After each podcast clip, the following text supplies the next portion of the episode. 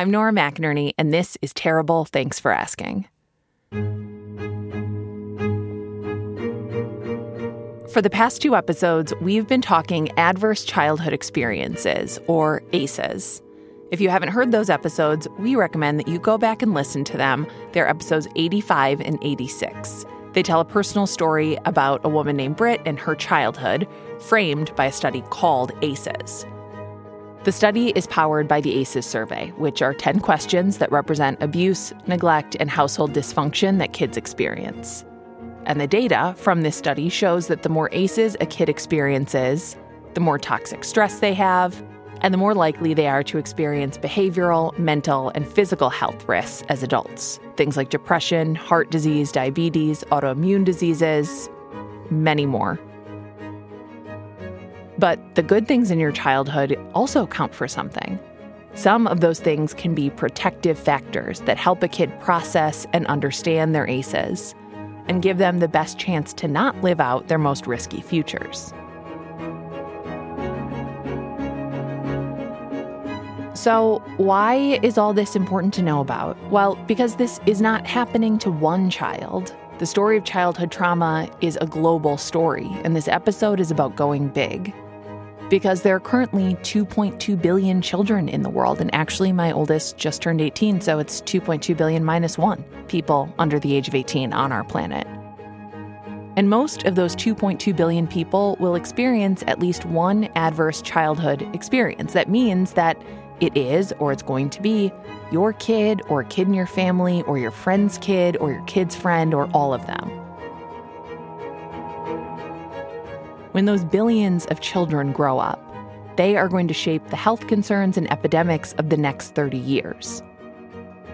And what we know from all this research is that what we do right now to protect and empower kids can have an impact on those future health issues.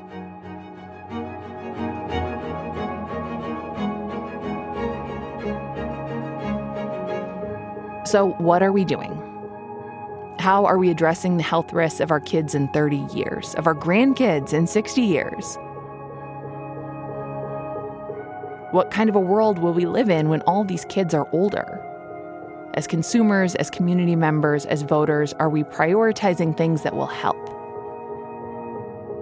In this third and final episode of our series on childhood trauma, we're going to take a bigger picture view of this issue and how it affects our bodies and our communities and the world at large. It's a big, big picture we're taking because this is a big picture issue. It's a very unaddressed public health crisis. That's Dr. Brian Lynch. He's a pediatrician at the Mayo Clinic in Rochester, Minnesota.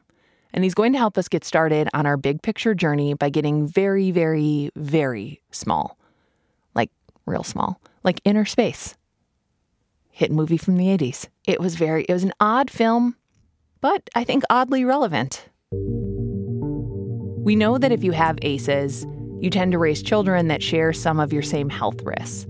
Because when things happen to you, the way your genes are expressed is changed then this not only impacts your health, it changes the health of future generations because you can pass on these changed genes, and a child who's born who's never experienced an ACE can still be at risk for the health outcomes associated with adverse childhood experiences.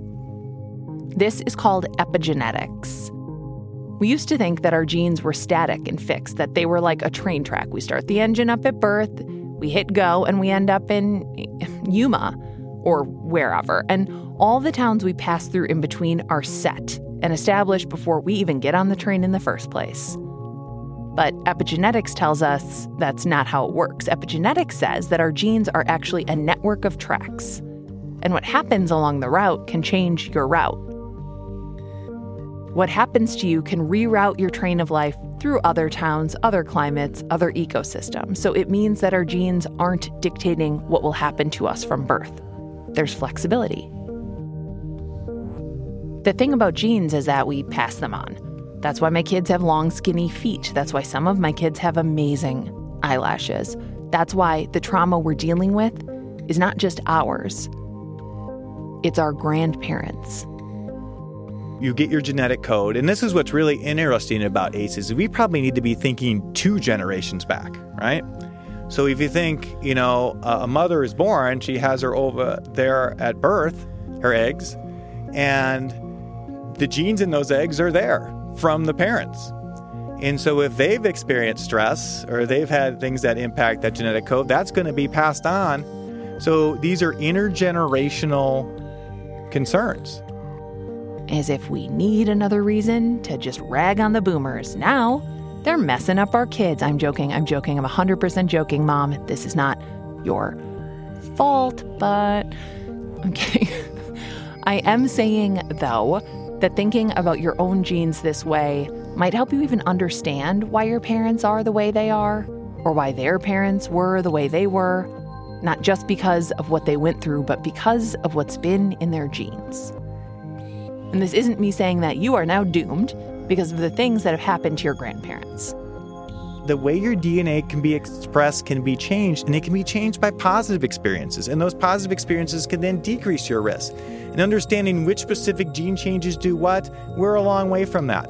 But we do know that you can mitigate or counteract the impact of those ACEs by promoting those positive experiences. Uh, that's great news. That's such good news. Go home and buy your kids some cotton candy. Give them a nickel to take to the penny candy store. I don't know what century I'm in right now.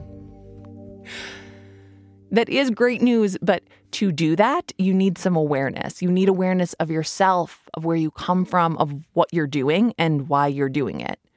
Beyond genes, we pass things along culturally as well. A habit or a tradition was established generations ago to solve a problem or a stress or a struggle, and that problem went away, but we still do those habits or traditions anyway. Therapist Brandon Jones talked to us in the last episode about resilience. You remember Brandon? I'm kind of a unicorn, black male therapist. We barely exist. Born and raised in St. Paul. So this time, he's helping us understand this passing on of trauma with a story. So during the holiday season, there was a family and they always cut their hams in half. And the, the story goes like this. So one generation asked her mom, Mom, why do you cut the ham in half like that when you cook it?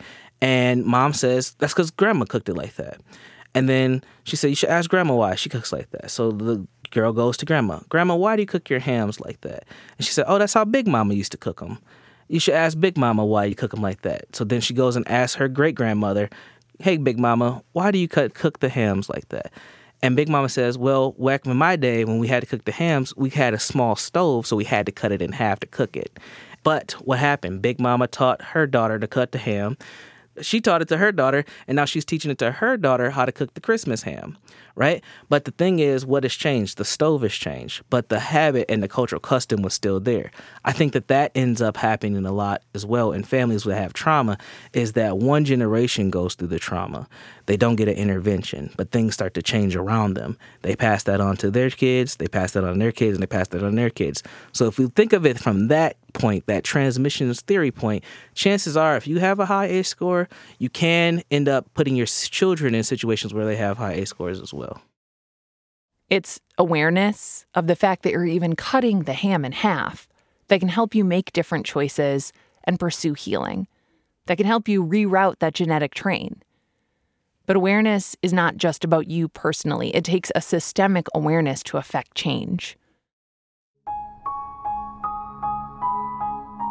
And that's really hard to accomplish because in America, at least, we interact with a lot of systems and they don't all interact with one another.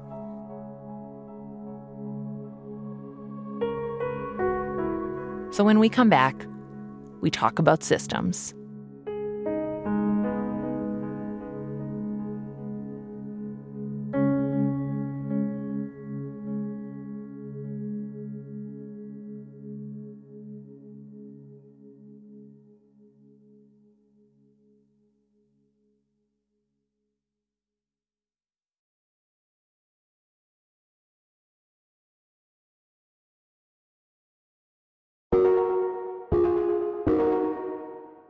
We're back.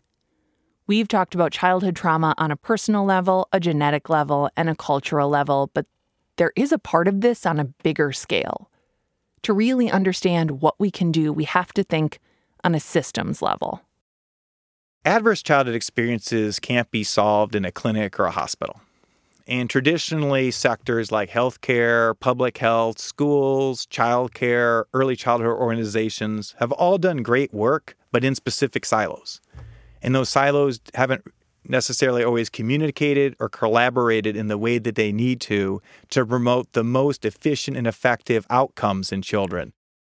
That's Dr. Brian Lynch again. If ACEs tells us anything, it's that things are connected. What happens to you as a kid is connected to how you're doing as an adult. So, to work on an interconnected issue, we need to have an interconnected approach. So, what does that look like? Well, over the past decade, Dr. Lynch has been heading up a group that works in Olmsted County, Minnesota to connect and coordinate care for children. That group is called the Communities Coordinating for Healthy Development. It involves members of public health, Rochester Public Schools, Head Start, early intervention, different providers at Mayo Clinic, and volunteers in the community. One of the people who works on this project is Margene Gunderson. Margene is with the Olmsted County Public Health Department. I am Margene Gunderson. I am a uh, registered nurse and a public health nurse. I have worked in public health field my entire career. So, like Dr. Lynch said earlier, most of our healthcare exists in silos. I mean, think about it. Does your dentist know what you talk about with your therapist? Does your ophthalmologist know what issues you're working on with your gynecologist? Do any of these people even know that the others exist? And if they do, do they all sit around talking about you? God, I wish. But is your neck bone connected to your shoulder bone? Is your shoulder bone connected to your arm bone? Is your arm bone connected to your hand bone? I don't know. I did not finish or start medical school. But all these people that you see in a professional capacity, they did. And when all the doctors are treating just one part of you without talking to each other, it's like that old parable about the blind men and the elephant, which, if you have not been told this one, allow me. So, there's three blind men and there's an elephant. Each of the men are trying to describe what an elephant is by touching it, but they're all touching different parts of it. So, the man who has a hold of the elephant's ear is like, Ooh, an elephant is so thin and flexible. A guy who's at the leg is like, You're totally wrong. An elephant is sturdy and rough and smells bad. And then the guy who's at the tusk is like, No, an elephant is very solid and expensive feeling and pointy. My pointy, get it? Is that our healthcare is like an elephant in a lot of ways. It's huge, gray, very confusing when you just interact with one part at a time. And that comes with big challenges. And that's exactly where the communities for coordinating healthy development started from about 10 years ago. They started looking at some of the reasons that doctors were not communicating with each other. And first, obviously, there's the time factor. Doctors are people. People only have 24 hours in a day right? It takes a lot of time to not only deliver direct patient care, but then to take that time to communicate with another entity. And then these people are working at different places that have different tools, different cultures, and different approaches. And certainly, if a home visiting service is using one screening tool and the medical home's using a different screening tool, and they're telling families different things about their child's development, then that leads to ineffective care.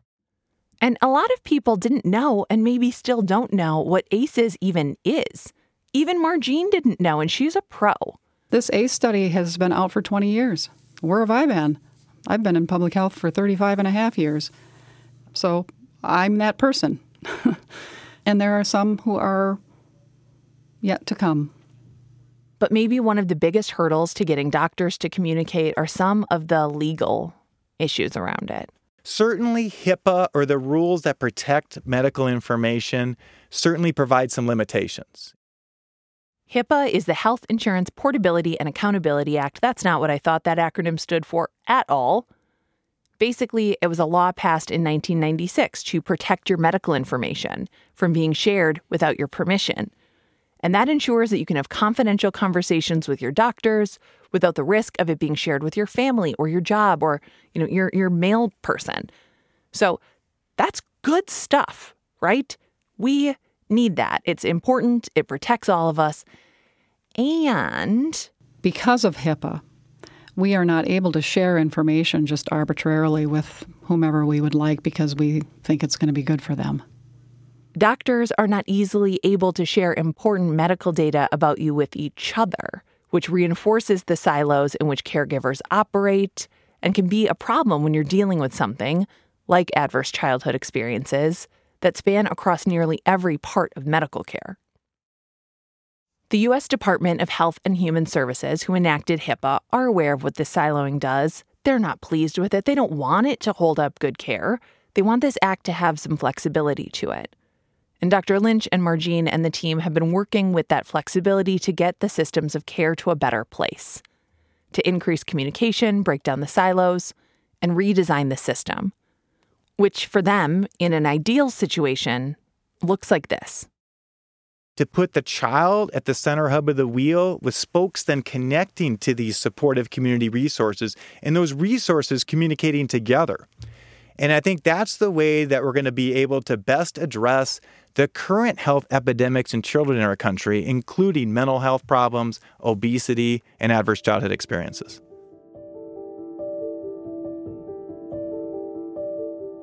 So, how do you get systems to talk with one another? All meetings, Oh, you're going to need meetings. You're going to need to collaborate, share tools, adjust that paperwork.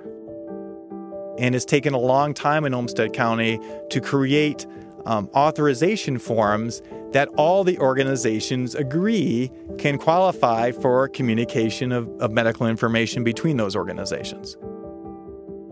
Everyone had to chime in with what would work for them to share, in what format, to still comply with HIPAA, but to help put that child at the center of the wheel. They've had to change forms and paperwork, decide on how to effectively communicate with patients and with each other. If we knew our family was going to go see, say, Dr. Brian Lynch on Tuesday and, and something had happened in the home on Monday where we could just quickly send this, this communique to him, I will know what organizations they're connected with in the community that are also aiding the parents and child and I'll know what they're finding, how often they're going, if there's any problems, because that could make a big difference. A system like that gives a lot of power to the patients as well. If you're working on a parenting issue or a health issue with a public health nurse, they can update your pediatrician on the progress you're making. As a parent, oh my God, there's so much information as a parent doctors are asking you stuff about your kids and you're like, I honestly don't remember. I mean, I believe that he is saying words and eating foods, but um, if he's not going to do it in front of you, then I really can't. It's just there's so much. Having more professionals know what's up in your life and in your kids' lives and supporting that, sign me up.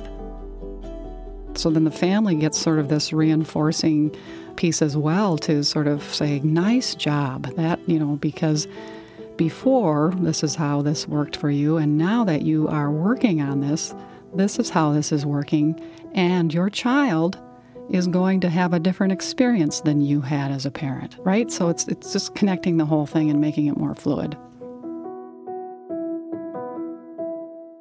The system is not perfect yet, but they've had some really interesting successes. One example is in Olmsted County schools, dealing with stress and bad behavior in classrooms.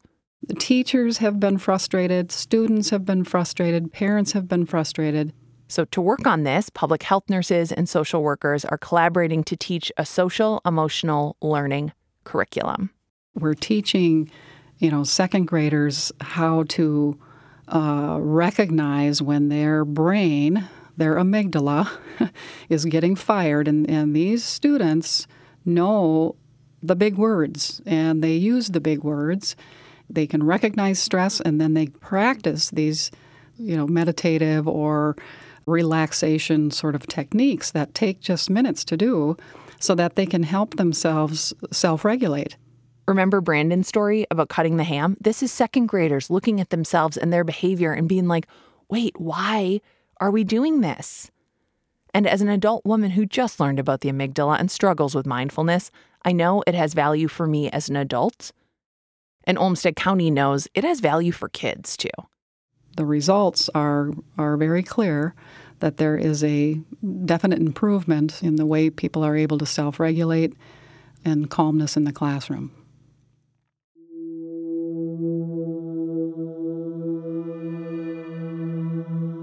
Not everyone is doing this sort of work. Not every community can do this work at this moment. The Mayo Clinic is one of the top hospitals in the country, and it's taken them 10 years, an enormous effort just to get this far. And there's farther that they need to go because Olmsted County is just one little county in Minnesota. Every community is different for strengths and weaknesses in terms of how it can help families who've experienced adverse experiences. So we need to develop local systems, and that local systems need communication and collaboration between the medical home and these community agencies. Each community is unique in terms of uh, the issues that it self identifies. Uh, and so then the, the solutions then become more independently driven within communities, despite the fact that there may be some similarities, you know, across the nation. You know, because every school district, every public health organization, every healthcare organization has different things they need to authorize sharing of medical information. So far, we've talked about how to do our best for kids who have experienced ACEs and how the systems can be adapted to better help those kids. But when we're talking about systems of care, we need to expand even farther and talk about the systems that give people access to systems of care. We need to talk about how we can use these social systems to help prevent ACEs in the first place. Because for all the people thinking, well, doesn't this just come down to people needing to take personal responsibility for their actions. Isn't this all a matter of someone's personal actions and choices? No. No. We have good evidence that high level policy changes like supporting programs for that aid expectant mothers and parents of young children, like home visiting or parental support programs, or quality childcare and preschool for all, these are things that can both prevent adverse experiences and counteract their impact. All of the good choices and personal responsibility in the world can't prevent ACEs when there are so many larger things at play. To prevent ACEs, you need to have a family that is supported by a community larger than yourself. And the US can be a really hard place for some people to find family support. And you don't just have to take my socialist word for it. It's actually the Center for Disease Control that lists 21 concrete ways we can be preventing ACEs right now. They say basically, support our families. We should have a ribbon color for that. Support our families. Put it on bumper stickers. Give me a give me a sticker. Give me a magnet. Give me a t-shirt. Give me a trucker hat. What color would that ribbon be? Hans suggested a puce, which I think tells you everything you need to know about this public radio producer. that he even knew puce was a color. Frankly, I was like, I had to Google it. And the, the results were inconclusive. Anyways, there are a lot of things the CDC says we can do, from increasing economic opportunities to changing social norms to make bystander intervention more common. But the one thing I want to focus on today is parental leave, paid parental leave. Kids are expensive, and so is taking care of them. Not having childcare is not an option if you want and need to keep your job. The US does not have universal paid parental leave. So in 2017, only 15% of US workers got any form of paid parental leave. So for many people who had full time jobs, this paid leave includes you know, maybe you can cobble together your vacation time, your sick pay, and then you get six weeks of unpaid leave or being paid at 60% if you have short term disability insurance and you signed up for it before you were even pregnant. So 15% of people got paid any amount of money to spend time with their newborn baby or newly adopted baby or child. 15%, which means that 85% of people did not. They had to leave their job or leave their baby. That's a stressful choice, to say the least. This podcaster brought her baby to work after 48 hours because I'm a contractor, don't have any benefits, didn't have short term disability. Uh, you know, it was it was a great it was great. I loved it. Basically, we don't respect women. We make it very hard to be a parent, especially a mother. Don't get me started.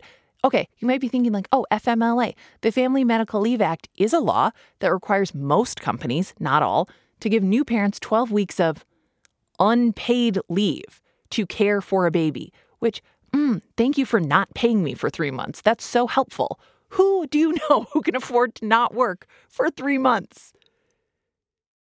Paid parental leave can increase the likelihood that mothers keep their jobs after giving birth. Stressful choice averted, which, by the way, can also reduce things like depression and even instances of intimate partner violence.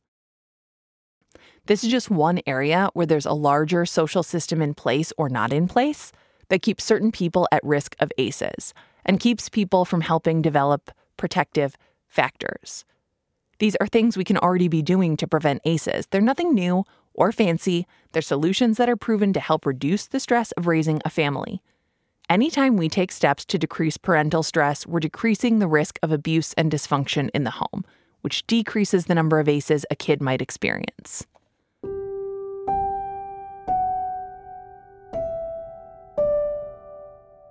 Because the estimates are that the effects of abuse and neglect cost the U.S. economy $401 billion annually in criminal justice, child welfare, special education, healthcare, and productivity loss.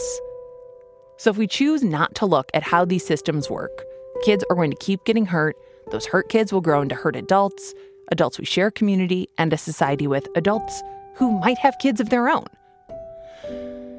And when people are like, uh, no, mm, no, we can't afford that. We can't afford to help people learn how to raise their kids or take time off work or overhaul all these systems of support. We simply can't afford it. I don't see how we can afford not to. I'm going to take a quick step down off my soapbox, hopefully, not pull a muscle or roll an ankle, and we're going to read some ads to you.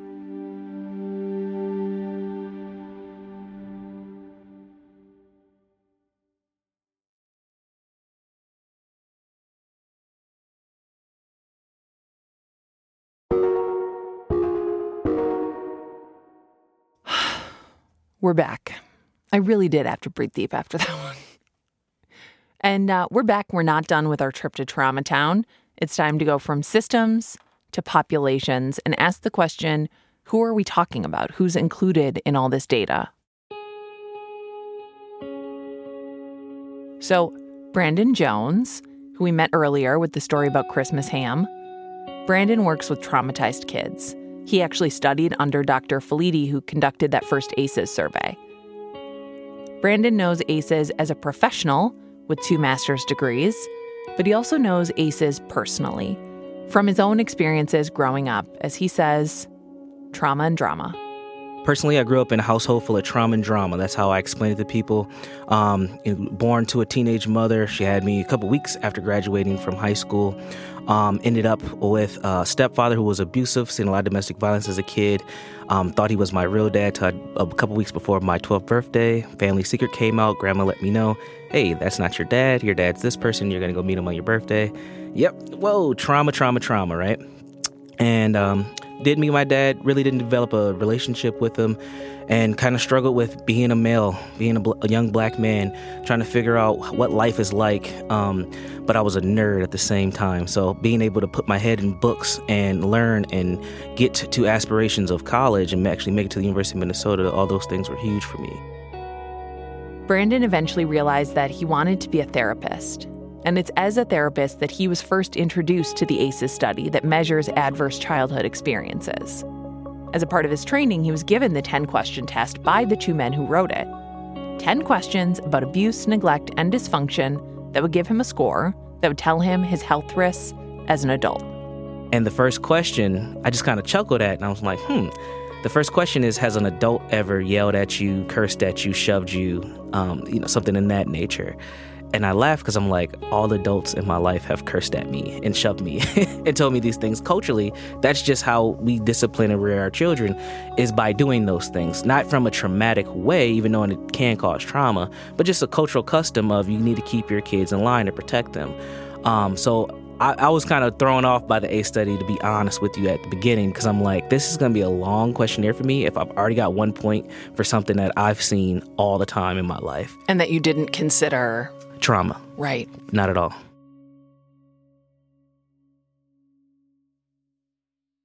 Brandon had a lot of questions after taking that ACEs questionnaire. Like, the people who were the subjects of the original study, Who are they? And why were these the questions that were picked? Because there were other things that happened in my childhood that were not asked on that questionnaire that I do consider traumatic. growing up in poverty, growing up in a neighborhood uh, with a lot of commotion. And what I mean by that is like sirens, people talking, living in apartment buildings where there's a lot of people up and downstairs, just living in an urban environment. Um, myself, I did not grow up in foster care, but I knew a lot of kids who did. And I think that that's a traumatic marker for a lot of kids as well. Um, being bullied was not listed on there. Those things happened to me. Those things are not on the ACE questionnaire at all. I grew up poor. I grew up on WIC, food stamps, and Section 8. None of those questions were asked. That has a huge significant marker on my psychological state, how I view myself, my self concept, and my self esteem. So, who was ACEs normalized on? Who did make up that group of 17,000 people that got us all this data? Who was included? The ACE study was normed on middle class white folks. The average age on that study was 57 years old. All these folks had a premium insurance, um, Kaiser Permanente, those folks are white. 75% of the people of the study were white. Unfortunately, we live in a system where white folks have become the standard to the point where they don't even see themselves as a culture. It's just like, I'm just white, right? And no, you have issues. The study was designed around the population it was studying, so the questions reflect that, which means that there aren't questions about things that affect other groups of people. The limitations of the ACE study are real and they're acknowledged by the original authors. We spoke with Dr. Vincent Felitti, who ran the study, and he agreed yep, there need to be more studies that include more questions and ask questions of different populations. And while nothing has been done that's as big as that original study, there have been some things that have expanded the scope. In 2013, a study was released from a coalition in Philadelphia that was looking at what ACEs looks like for an urban population and they expanded on the 10 questions in the original study. Have you ever been bullied? Were you in foster care? Do you feel like you live in a war zone? That's what they called it. They had several questions that were designed to be answered from someone who has come from an urban environment. And what they noticed was the ACE scores ended up being higher than the original scores due to the fact that these folks experience trauma different. Adding these questions adds important cultural context to the original ACEs study. It expands on that work and gives us more context about what's affecting people without them even realizing it, about where our systems could intervene or change. And the work continues. Most states in the US are doing their own ACEs research, and new findings continue to emerge as we include more people and learn more about how this affects us all. But more work needs to be done. Because this isn't just a problem for one demographic of people or the people in one geographic area, this is a problem that spans the globe. ACEs don't care about language or geography or religion. Kids are everywhere, ACEs happen everywhere, and the effects can be felt everywhere. When we talk about a global health crisis and a survey that was normalized in the US, what does that mean for all these many communities outside of the original ACEs study? How are we making space for any ACEs that those children are experiencing? Especially children who are experiencing the things we view as systems when we see them on the news mass migration, war, famine, genocide. We can't speak for all children and all countries and all populations, but we can ask our neighbors here in Minnesota, we have the largest Somali population in the United States. Some of this population includes refugees who were resettled here after the Somali Civil War around 1991. Some have immigrated here or been born here. The Somali population is a huge part of Minnesota, a backbone of Minnesotan life. So, how does a refugee and immigrant community like the Somali experience ACEs and childhood trauma? We talked to Dr. Ahmed Kari. My name is Ahmed Kari. I am from Somalia, and um, I have been practicing as a mental health practitioner for the last 13 years. I have an um, advanced degree, doctoral degree in psychology. It's called PsyD, and um, I'm also licensed as um, clinical mental health. I have been working with the community for the past 10 years in providing um, psychotherapy, assessment, and also consultations. The majority of patients Dr. Kari sees are Somali, with some patients from other communities. And he mostly works with adults, some adolescents, and a few children. I see trauma, I see oppositional defiance, I see ADHD, and I also see conduct disorder um, when I'm working with adolescents and children. Sometimes I would see depression. For adults, is mostly um, if I'm working with immigrant communities, it will be PTSD, post traumatic stress disorder, depression, um, psychosis, and here and there of um, substance abuse. The trauma I see in the immigrant um, children or adolescents is the one that has been transferred from their parents to them most parents um, that are from Somalia have had um, exposed to the um, life-threatening situations in Somalia, like the civil war, famine, um, you know, immigrating to another country. So they have been exposed to a lot of hardship. So, and that they carried that with them when they settled in the refugee camps in the neighboring countries. So these kids have inherited that stressful situation from their parents, even though if they were born here, they carry that with them. It manifests in a way behavioral um, dysregulation in a classroom setting, isolation, lack of identity issues. All of those um, signs can be traced back to trauma. Imagine the epigenetics within a kid whose parents and grandparents have experienced extreme poverty, civil war, and fleeing their country of origin. The US government does require domestic medical evaluations to screen the health of people who immigrate from other countries. But the results of the mental health portion of that screening aren't always comprehensive. Like, if somebody points out that you're cutting a ham and you don't need to, and you're not even from a culture that eats ham, you don't have the context for the situation we perceive mental health in a different way in my community. Um, and that's because we don't have a lot of terms in our language. We used to, and we still do, I think, um, um, call it like possession of demons. In our community, uh, the way we treat it is through traditional healing. So we go see the imams in the mosque and um, who would, would read Quran the idea of talk therapy helps you. Um, you know, it's it's new to them, and they don't really they don't buy it so easily. and we know that when we're talking about mental illness, um, really you cannot operate on it. You cannot um, bandage on it.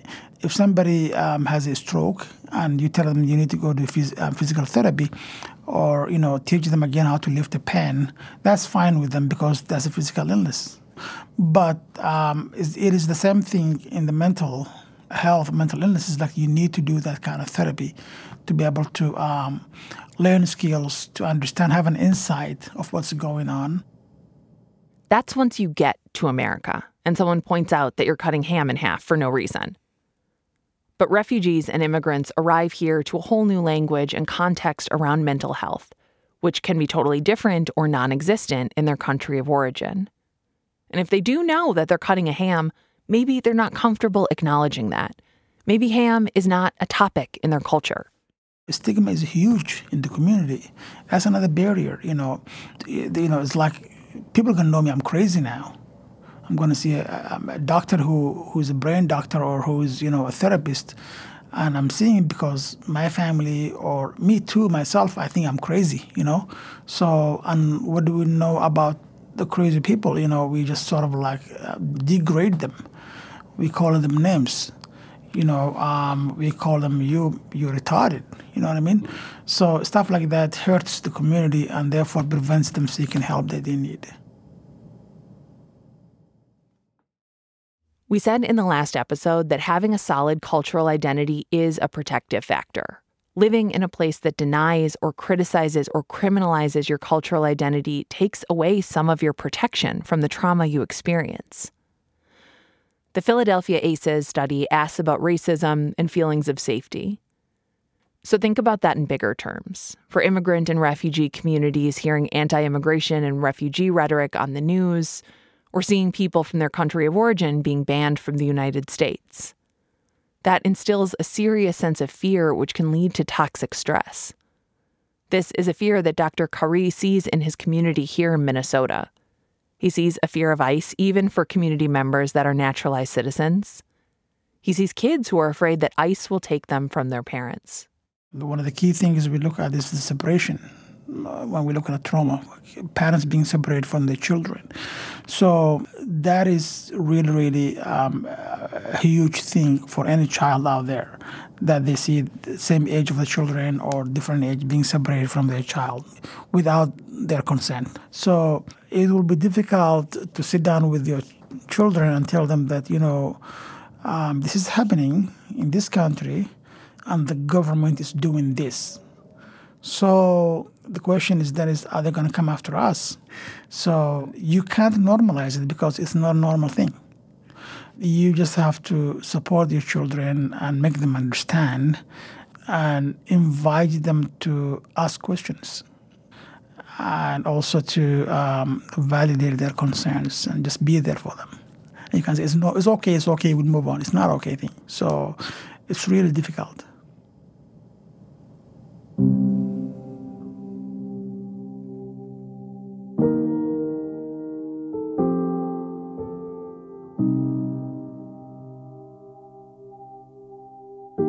At TTFA, we have said before that it's not about comparison. Nobody can actually win the trauma cup.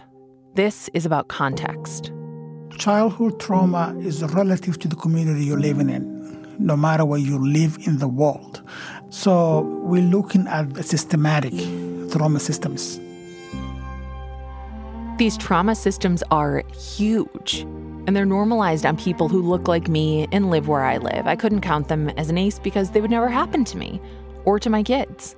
They didn't happen to my grandparents or my parents. Expanding on that ACEs study, recognizing the adverse experiences outside of our own is a way of helping us build more empathy and more humanity. We started this series by looking at one childhood and now we've successfully bummed you out by making you think about the millions of traumatic childhoods taking place all around the world at this very moment. You're welcome. We started this series by suggesting a small shift in attitude towards the people around us, shifting the question from, What's wrong with you? to, What happened to you? And now we just leave you with a whole new pile of questions. Because the more aware you are of ACEs, the more you see them all around you at the grocery store, on the news, at your kid's school, on the news again, on the internet. Everywhere you go, you can start to see the suffering of other people and imagine the ways it has affected them. It's not fun, but empathy rarely is. We here at TTFA are wrestling with the same questions you're probably asking yourself. Questions like, okay, now what?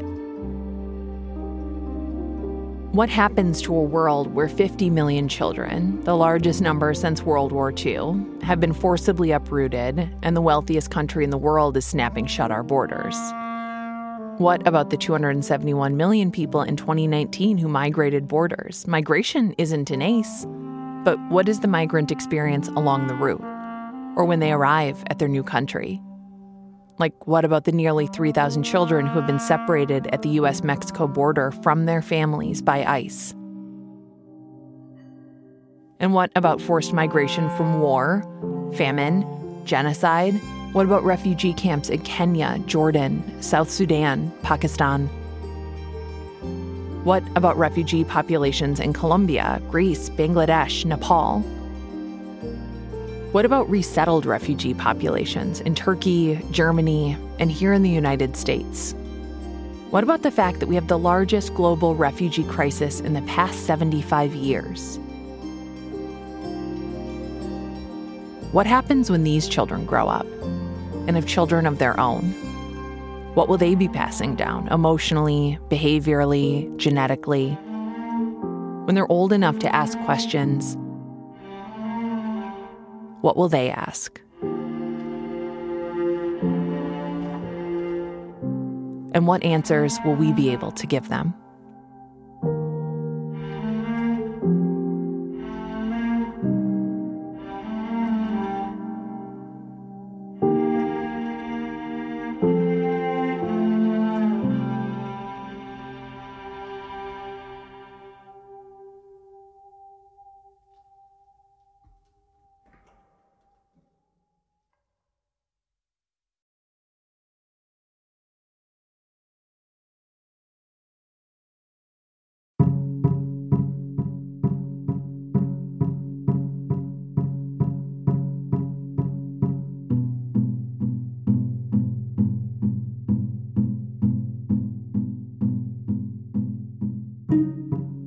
I'm Nora McInerney, and this has been terrible. Thanks for asking. Hans Buetow is our senior producer. Marcel Malekebu is our associate producer. Hannah Meacock Ross is. I had a good title for it the other day, and I forgot it. Shit. Project manager. I mean, it is, it's a title. I think it could be better. Jordan Turgeon is our digital producer. Our editor is Phyllis Fletcher.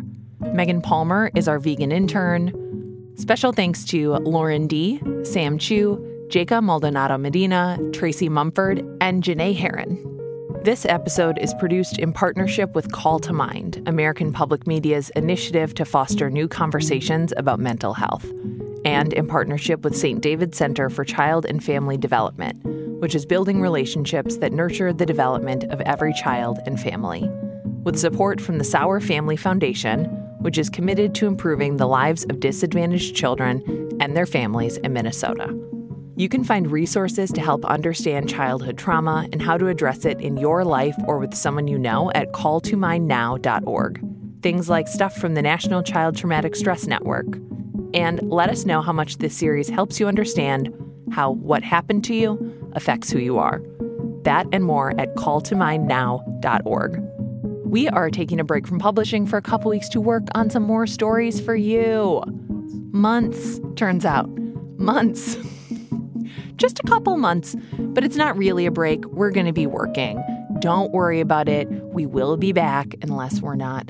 Um, I think we'll be back. We're, we'll be back. We'll be back. We're, we're pretty sure we'll be back. You can find us on Instagram at TTFA Podcast. I'm on Instagram at Nora Borealis. That's not my last name. Not my last name. Our theme music is by Joffrey Lamar Wilson, and we are a production of American Public Media. Always putting mittens. That's not a good one. I I truly am so bad at this. I don't know why I persist in attempting. I can't think of a single word that starts with A. I'm gonna cry. Oh. That's not American. I'm like, American public media is what it actually stands for. Wow, what a thrill. American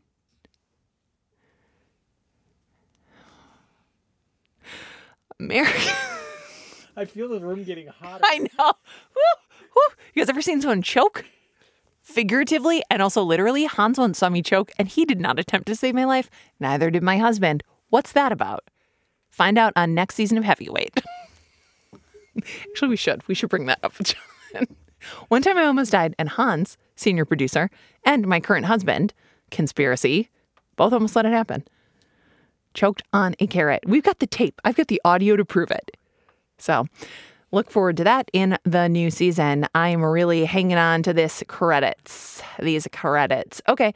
Um, thanks everyone for listening to our podcast. Hope you're doing well. Um, if I ever leave you a voicemail, it'll be this long 47 minutes. Okay. Bye.